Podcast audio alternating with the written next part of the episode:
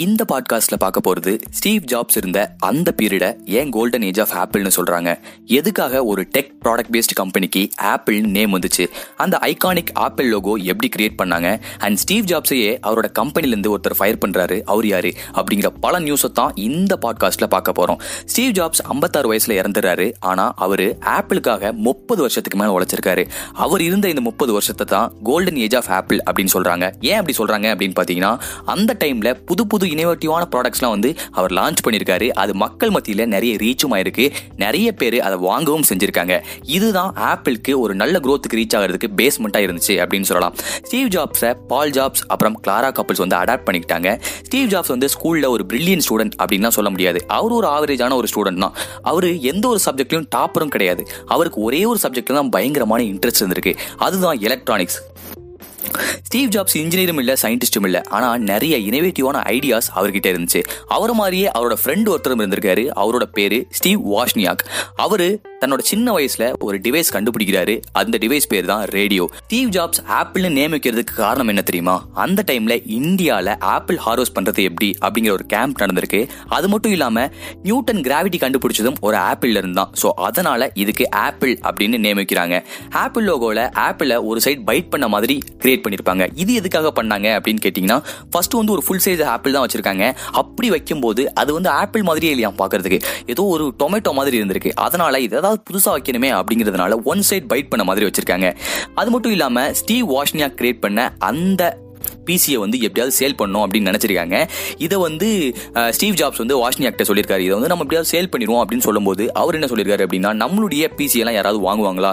ஏன்னா இந்த டைமில் அதாவது அவங்க கிரியேட் பண்ண டைம்ல பார்த்தீங்கன்னா மெயின் ஃப்ரேம் கம்ப்யூட்டர்ஸ் தான் பயங்கரமான பீக்ல இருந்திருக்கு. ஸோ அதை தாண்டி நம்மளோட பிசி வாங்குறதுக்கு யாராவது இருப்பாங்களா அப்படின்னு சொல்லியிருக்காங்க. ரெண்டு பேருக்குமே கன்ஃபியூஷன் இருந்திருக்கு. பட் இதெல்லாம் தாண்டி அந்த ஆப்பிள் ஒன் பிசியை வந்து பைட் ஷாப் ஆர்டர் பண்றாங்க நூறு யூனிட்ஸ் ஒரு பிசிக்கு ஐநூறு டாலர்னும் மொத்தமாக ஐம்பதாயிரம் டாலர் சேல் ஆகுது. ஐம்பதாயிரம் டாலர் சேல் பண்ணதுக்கு அப்புறம் இவங்களுக்கு பயங்கரமான சந்தோஷம். அண்ட் இதுதான் ஆப்பிளோட பிகினிங்காக இருந்திருக்கு. இதுக்கப்புறம் என்ன பண்றாங்க அப்படின்னா ஃபர்ஸ்ட் எம்ப்ளாயை வந்து ஹையர் பண்றாங்க.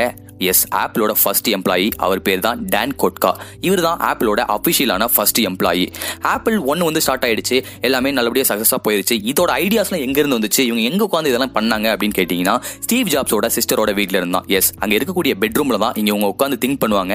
அங்கே இருக்கக்கூடிய எல்லா விஷயங்களும் அதாவது ஆப்பிள் ஒன்ல இவங்க பண்ண எல்லா விஷயங்களும் அந்த ரூமில் உட்காந்து தான் ஐடியா பண்ணியிருக்காங்க எக்ஸிக்யூட்டும் பண்ணியிருக்காங்க.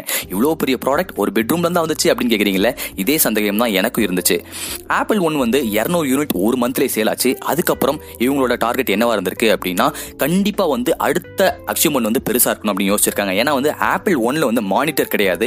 நம்மளுடைய டிவி சிஸ்டம் அதாவது டிவியில் தான் கனெக்ட் பண்ணி யூஸ் பண்ணுற மாதிரி இருந்துச்சு. ஸோ அடுத்தது வந்து நம்ம பண்ணக்கூடியது இதில் இருக்கக்கூடிய மிஸ்டேக்ஸ்லாம் ரெக்டிஃபை பண்ணி பண்ணுற மாதிரி இருக்கணும் அப்படின்னு ரெண்டு பேரும் முடிவு எடுத்திருக்காங்க. அப்படி அவங்க எக்ஸிக்யூட் பண்ணது தான் ஆப்பிள் டூ எஸ் இது வந்து ஒரு மானிட்டரோட வருது. அது மட்டும் இல்லாமல் டிஸ்பிளேயோடையும் வருது. ஸோ இது இதோட பழைய ரெக்கார்டான ஆப்பிள் ஒன்னை பிரேக் பண்ணுது. அதாவது அதாவது த்ரீ லேக் யூனிட் சேல்ஸ் ஆகுது. அண்ட் நிறைய ஸ்கூல்ஸ்லையும் இதை யூஸ் பண்ண ஆரம்பிச்சிட்டாங்க. Steve Jobs and Steve Wozniak ரெண்டு பேருமே மில்லினர் ஆகுறாங்க. அப்போ அவங்களோட ஏஜ் ஸ்டீவ் ஜாப்ஸுக்கு இருபத்தஞ்சு வயசு அப்புறம் வாஷ்னியாக்கு முப்பது வயசு. இவங்க ரெண்டு பேரோட net worth three hundred million dollar nineteen eighty ஒன்ல ஆப்பிள் ஷேர்ஸும் நல்ல சேல் ஆகுது. அப்போ ஐடி ஃபீல்டை டாமினேட் பண்ணது ஐபிஎம் ஆமா உலகம் ஃபுல்லா three lakh fifty thousand employees வந்து வச்சிருக்காங்க வேர்ல்டு வைட்ல எஸ் ஐபிஎம்ல அப்போ ஒர்க் பண்ண எம்ப்ளாயிஸோட எண்ணிக்கை மூணு லட்சத்தி ஐம்பதாயிரம். ஸோ ஐபிஎம்மும் பிசி லான்ச் பண்றாங்க.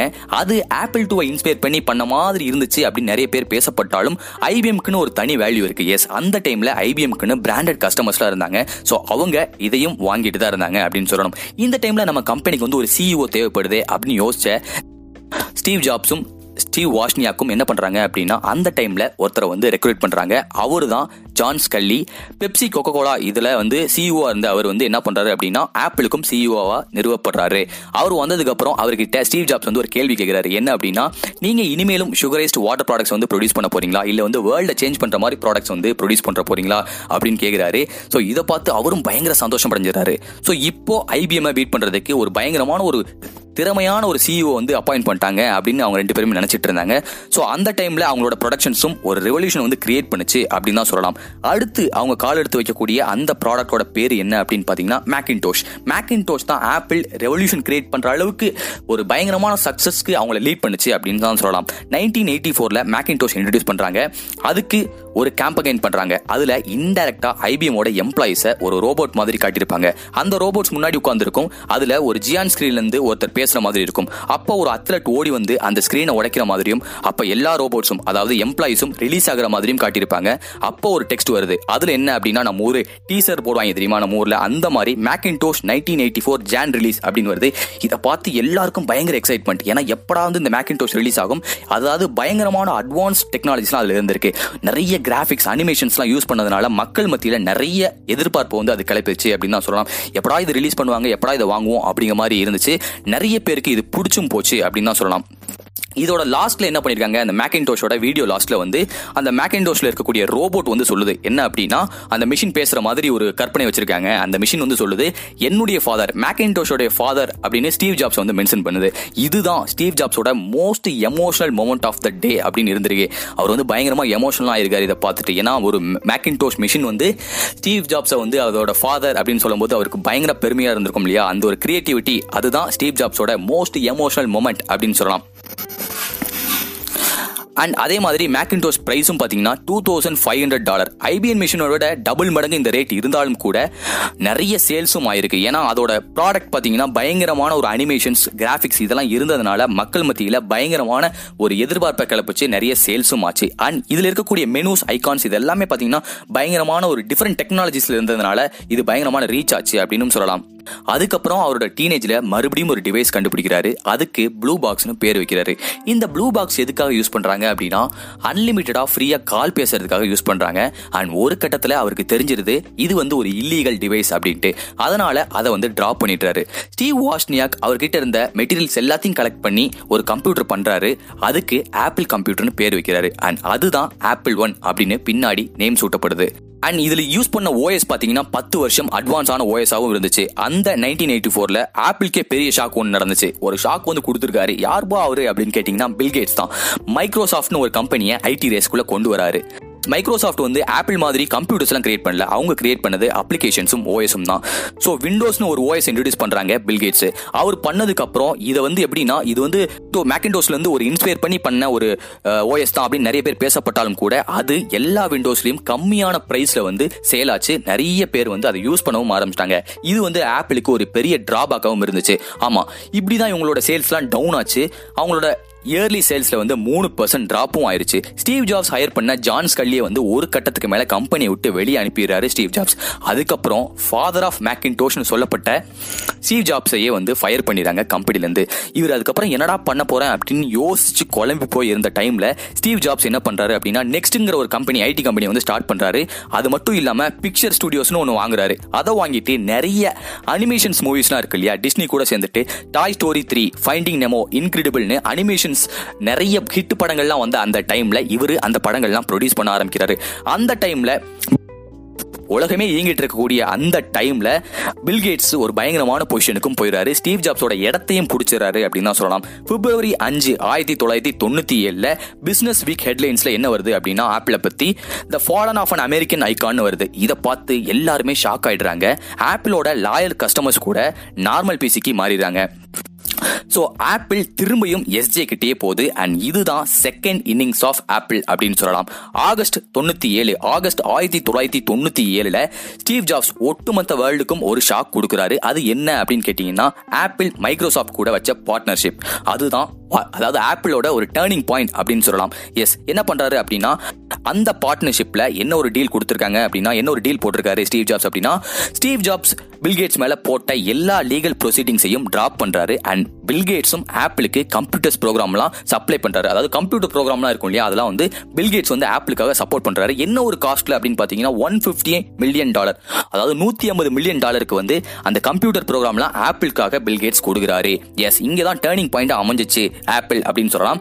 ஐமேக்கை இன்ட்ரடியூஸ் பண்ணுறாங்க அதாவது ஐமேக் அப்படிங்கிற ஒரு ப்ராடக்ட் வந்து இன்ட்ரடியூஸ் பண்ணுறாங்க இதில் வந்து நிறைய காம்பனன்ஸ் வந்து டிஃப்ரெண்ட்டாக இருந்திருக்கு. எஸ் வித் இன்டர்னல் மோடமோட இருந்ததுனால இந்த ஐமேக்கு ஒரு ரேட் வைக்கிறாங்க. என்ன ரேட் அப்படின்னு பார்த்தீங்கன்னா thousand three hundred dollar so அதுவும் நல்ல ரிசீவ் ஆச்சு. மக்கள் மத்தியில் நிறைய பேசப்பட்டுச்சு. அண்ட் ஆப்பிளுக்கு மறுபடியும் அவங்களோட பழைய ட்ராக்கு போகிறதுக்கு இது வந்து பயங்கரமான யூஸ் ஆச்சு அப்படின்னு தான் சொல்லலாம். ஸ்டீவ் ஜாப்ஸ் ரொம்ப பெரிய முடிவெடுக்கிறாரு. அது என்ன அப்படின்னு பாத்தீங்கன்னா இனிமே நம்ம வந்து ஓஎஸ்ல ஃபோக்கஸ் பண்ண போறது கிடையாது. பிகாஸ் அதை ஆல்ரெடி மைக்ரோசாஃப்ட் பண்ணிட்டாங்க. ஸோ நம்ம ஏதாவது புதுசாக இனோவேட்டிவா பண்ணணும் அப்படின்னு ஒரு முடிவு எடுக்கிறாரு அப்பதான் ஆப்பிள் மாஸ் என்டர்டைன்மெண்ட் ஷிப்ல வந்து ஸ்டெப் எடுத்து வைக்கிறாங்க. அதுல அவங்க கொண்டு வந்த ஃபர்ஸ்ட் ப்ராடக்ட் என்ன அப்படின்னு பாத்தீங்கன்னா ஐபாட் பாக்கெட் சைஸ்ல இருக்கிற இந்த டிவைஸ்ல நம்ம எக்கச்சக்கமான பாட்டுகள் வந்து கேட்டுக்கலாம் அப்படிங்கிற ஒரு ஐடியாவை கொண்டு வராரு லான்ச்சும் பண்றாரு. இது மக்கள் மத்தியில பயங்கரமா பேசப்படுது. நிறைய பேர் இதை வாங்கவும் செஞ்சுறாங்க. ஏன்னா அவங்களோட பேக்கெட் சைஸ்ல இதை வச்சுட்டு பேக்கெட்ல வச்சுட்டு ஜாலியா மியூசிக் கேட்கலாமே அப்படிங்கிறதுக்காக நிறைய பேர் அந்த டைம்ல வாங்கியிருக்காங்க.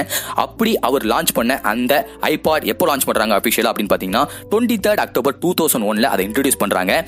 இதுதான் ஆப்பிளுக்கு ஒரு செகண்ட் ரெவல்யூஷன் கிரியேட் பண்றதுக்கு ஒரு ஒரு ஸ்டெப்பிங் ஸ்டோனா இருக்கு அப்படின்னு சொல்லலாம். இது வந்து பயங்கர ஒரு இனோவேட்டிவா இருந்ததுனால அண்ட் இதோட ஐகான்ஸ் இதில் வந்து நம்ம வந்து ஜாஸ்தி பாட்டு வந்து டவுன்லோட் பண்ணி வச்சுக்கலாம். இதுல ஒரு அவங்க ஒரு ஸ்பெசிஃபிக்கான ஒரு இது பண்றாங்க. என்ன அப்படின்னு பாத்தீங்கன்னா ஒரு ஒரு சாங்ஸோட ரேட் பார்த்தீங்கன்னா நைன்டி நைன் சென்சம் அப்படின்னு ஒவ்வொரு சாங்ஸ்க்கு அதாவது ஒரு மொத்த ஆல்பத்துக்கும் வந்து இவ்வளவு ரேட் அப்படின்னு அவங்க ஃபிக்ஸ் பண்றாங்க.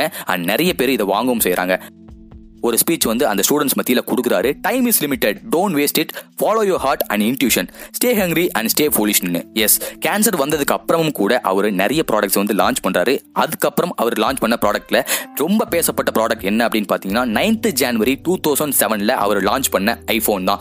மக்கள்லாம் கூட்டம் கூட்டமாக க்யூவில் நின்று அந்த ஐஃபோனை வாங்குறதுக்காக ரொம்ப ஈகராக வந்து வெயிட் பண்ணிட்டு இருந்தாங்க. அதே மாதிரி அந்த ஐஃபோன் மொபைல் இண்டஸ்ட்ரியில் ஒரு பயங்கரமான ரெவல்யூஷனை கிரியேட் பண்ணுச்சு அப்படின்னு சொல்லலாம். ஐஃபோன் டிசைன்லாம் ரொம்ப யூனிக்காக இருக்கும். அண்ட் அதில் யூஸ் பண்ணக்கூடிய அந்த ஐகான்ஸ்லாம் பார்த்தீங்கன்னா ஐகான்ஸ் ஓஎஸ் எல்லாமே டிஃப்ரெண்ட்டாக இருந்ததுனால இது மக்கள் மத்தியில் நிறைய ரீச்சும் ஆச்சு. நிறைய பேர் வாங்கவும் செஞ்சாங்க. அதோட சேல்ஸும் பார்த்தீங்கன்னா மூணு வருஷத்தில் எழுபத்தஞ்சு மில்லியன் டாலர் வந்து எழுபத்தஞ்சு மில்லியன் டாலர் ஃபோன்ஸ் வந்து சேல்ஸ் ஆச்சு அப்படின்னு தான் சொல்லணும். ஆப்பிள் ரிலீஸ் பண்ண ப்ராடக்ட்ஸ்லாம் ஏற்கனவே வந்து ஒரு காப்பி இது வந்து பார்த்தீங்கன்னா சோனிலேருந்து தான் அந்த ஐபாடு வந்துச்சு. அப்படின்லாம் நிறைய பேர் பேசப்பட்டாலும் கூட இதுக்கான லாயல் கஸ்டமர்ஸ் அப்படிங்கிறவங்க வந்து நிறைய பேர் இருந்துகிட்டே இருந்தாங்க. வாங்கிட்டும் இருந்தாங்க. ஸ்டீவ் ஜாப்ஸுக்கு ஆயிரத்தி தொள்ளாயிரத்தி தொண்ணூற்றி மூணுலேயே டேப் லான்ச் பண்ணணும் அப்படிங்கிற ஐடியா இருந்திருக்கு. பட் ஆனால் அந்த டைமில் அதை லான்ச் பண்ணோம் அப்படின்னா இது வந்து பெருசாக பேசப்படாது மக்கள் மத்தியில் ரீச்சும் ஆகாது அந்தளவுக்கு சேல்ஸும் போகாது மார்க்கெட்டில் அப்படின்னு தெரிஞ்சுக்கிட்டு அவர் அந்த பிளானை அப்போவே ட்ராப் பண்ணிடுறாரு. ஆனாலும் இருபத்தி ஏழு ஜனவரி ரெண்டாயிரத்தி பத்தில் அகைன் டேம்பை லான்ச் பண்ணுறாரு அந்த டேப்பை லான்ச் பண்ணும்போது நிறைய பேர் சொல்கிறாங்க எக்ஸ்பர்ட்ஸ் என்ன சொல்கிறாங்க அப்படின்னா தயவு செஞ்சு இதை வந்து லான்ச் பண்ணாதீங்க. ஏன்னா வந்து இது மொபைல் அண்ட் கம்ப்யூட்டரோட ஹைபிரிட் அப்படிங்கிற மாதிரி இருக்கு. ஸோ வந்து லான்ச் பண்ணிங்கன்னா சேல்ஸ்லாம் ஆகாது கண்டிப்பாக படுத்துரும் அப்படின்ற மாதிரி சொல்கிறாங்க பட் இருந்தாலும் அவர் கைவிடவே இல்லை. அதை வந்து லான்ச் பண்றாரு. பயங்கரமான சக்சஸும் ஆகிறாரு.